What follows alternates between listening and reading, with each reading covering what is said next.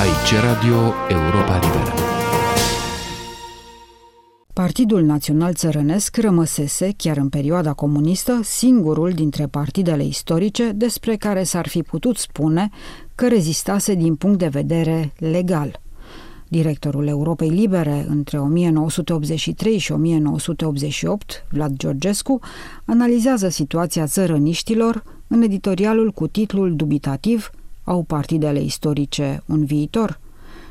Editorialul a fost difuzat pe 12 ianuarie 1985. Transmitem editorialul săptămânal. La microfon Vlad Georgescu.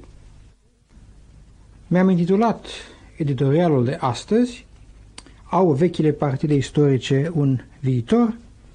Un subiect care poate vă va surprinde și la care, în orice caz, nu m-aș fi gândit, probabil, nu la actualitatea lui, dacă nu aș fi primit săptămânile trecute o scrisoare din țară în care se spunea, între altele, și citez.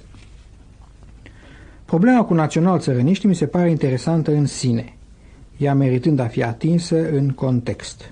Într-adevăr, în România există astăzi încă un partid politic care nu s-a autodizolvat ca liberalii, care nu și-a recunoscut înfrângerea în alegerile din 1946, care nu s-a recunoscut legal interzis, etc., etc.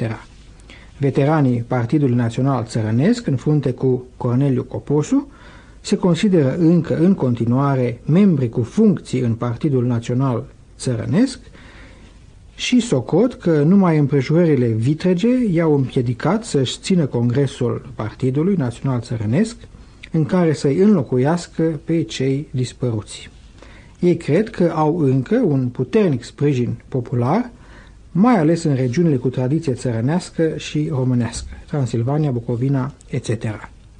Nu știu, sincer vorbind, câtă iluzie se ascunde aici, dar cred că Partidul Comunist din Chile ori Guatemala nu reprezintă o forță politică reală mai mare în contextele respective și asta nu le împiedică să fie primite la București de pildă ca legitime partenere de conversație. După părerea mea, importanța acestui partid este mare, evident dacă într-adevăr este cineva interesat în promovarea pluralismului în România. Am încheiat citatul. Aceste rânduri au fost scrise în chiar momentul în care Partidul Național Țărănesc dădea semne de vitalitate. Vă amintiți de sigur de incidentul prilejuit la sfârșitul anului trecut, când un purtător de cuvânt al partidului respectiv a încercat să citească un necrolog în Biserica Sfânta Treime, apoi în cea a Bunei Vestiri, ambele din București, cu prilejul parastasului fruntașului țărănist Ovidiu Borcea, decedat în Statele Unite.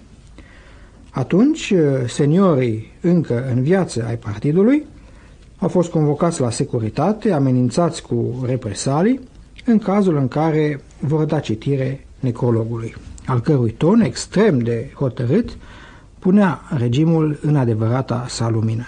Necrologul l-am citit noi în locul locului care i s-ar fi cuvenit, în biserica din București, a fost însă deci adus la cunoștința dumneavoastră. O altă corespondență venită din țară, din partea domnului Victor Dumitrescu, ne-a înștiințat în detalii asupra regimului de teroare sub care este obligat să trăiască astăzi inginerul Ion Puiu, fost șef al tineretului țărănist.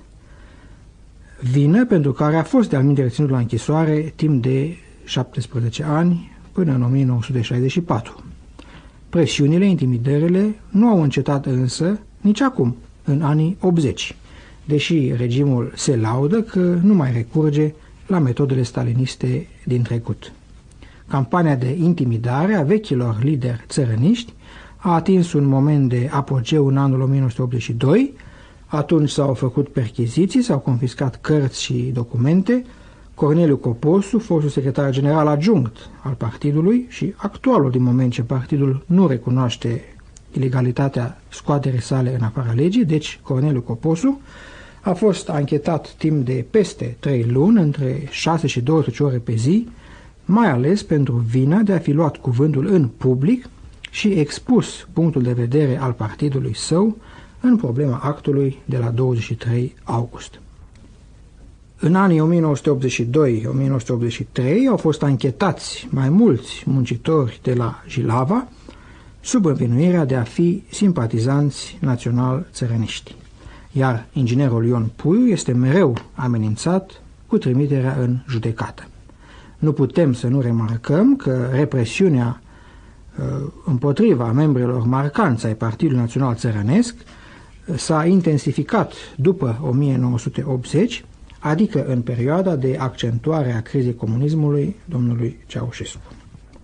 Probabil că aceste persecuții, această teamă a Partidului Comunist Român de persistența valorilor unui partid pe care a crezut că l-a desfințat cu aproape 40 de ani în urmă, a fost alimentată și de memoriul pe care partidul lui Maniu l-a prezentat în septembrie 1983 vicepreședintelui american George Bush. Este un text de peste 60 de pagini care ne-a parvenit mai de mult de la Washington și pe care l-am citit cu emoție și admirație. În el, Partidul Național Țărănesc declară, repet, aceasta se întâmpla în septembrie 1983, că nu recunoaște validitatea alegerilor din 1946, că nu recunoaște scoaterea sa în afara legei în 1947 și că nu și-a încetat activitatea. După un lung excurs istoric în care făcea istoria înființării sale, a evenimentelor pe care a trecut, a rolului său istoric în anii de după primul război mondial și în cei de după cel al doilea război mondial, memoriul partidului își proclama fidelitatea față de ideile de libertate și democrație, care au însuflețit întotdeauna Partidul Național Țărănesc și cerea în continuare Occidentului să ridice din nou problema existenței legale a partidului respectiv. Memorul prezentat de național țărăniști, vicepreședintelui George Bush, redeschide o veche rană, veche și nevindecată, anume aceea a pluralismului politic. În alte țări comuniste, oficialitățile au îngăduit totuși unui număr de vechi partide politice să-și continue existența. Este, firește, o existență limitată, îngrădită, controlată, dar este totuși o existență. După cum se poate vedea limpede în exemplul unor țări vecine, partidul aflat la putere, pentru a nu mai vorbi de populație, de viața socială în ansamblul ei, toate acestea au de câștigat de pe urma existenței unor forțe politice care, chiar dacă sunt în general obediente, frânează totuși în oarecare măsură abuzurile, greșelile și excesele clasei politice.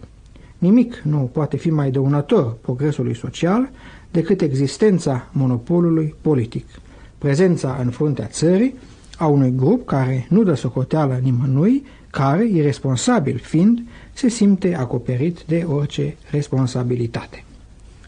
În condițiile de astăzi ale României, întrebarea dacă vechile partide politice au vreun viitor este desigur iluzorie, pentru moment. Să ne amintim însă că în urmă cu câteva luni, un grup de cetățeni a propus și a promis revitalizarea Partidului Social Democrat. Acum, iată că și Partidul Țărănesc dă unele semne de putere. Sunt, cred, semne bune, pentru că ele arată că în ciuda presiunii, a descurajării și a perspectivelor atât de sumbre, speranța nu piere. Am transmis editorialul săptămânal. V-a vorbit Vlad Georgescu. Aici e Radio Europa Liberă. Aici e Radio Europa Liberă.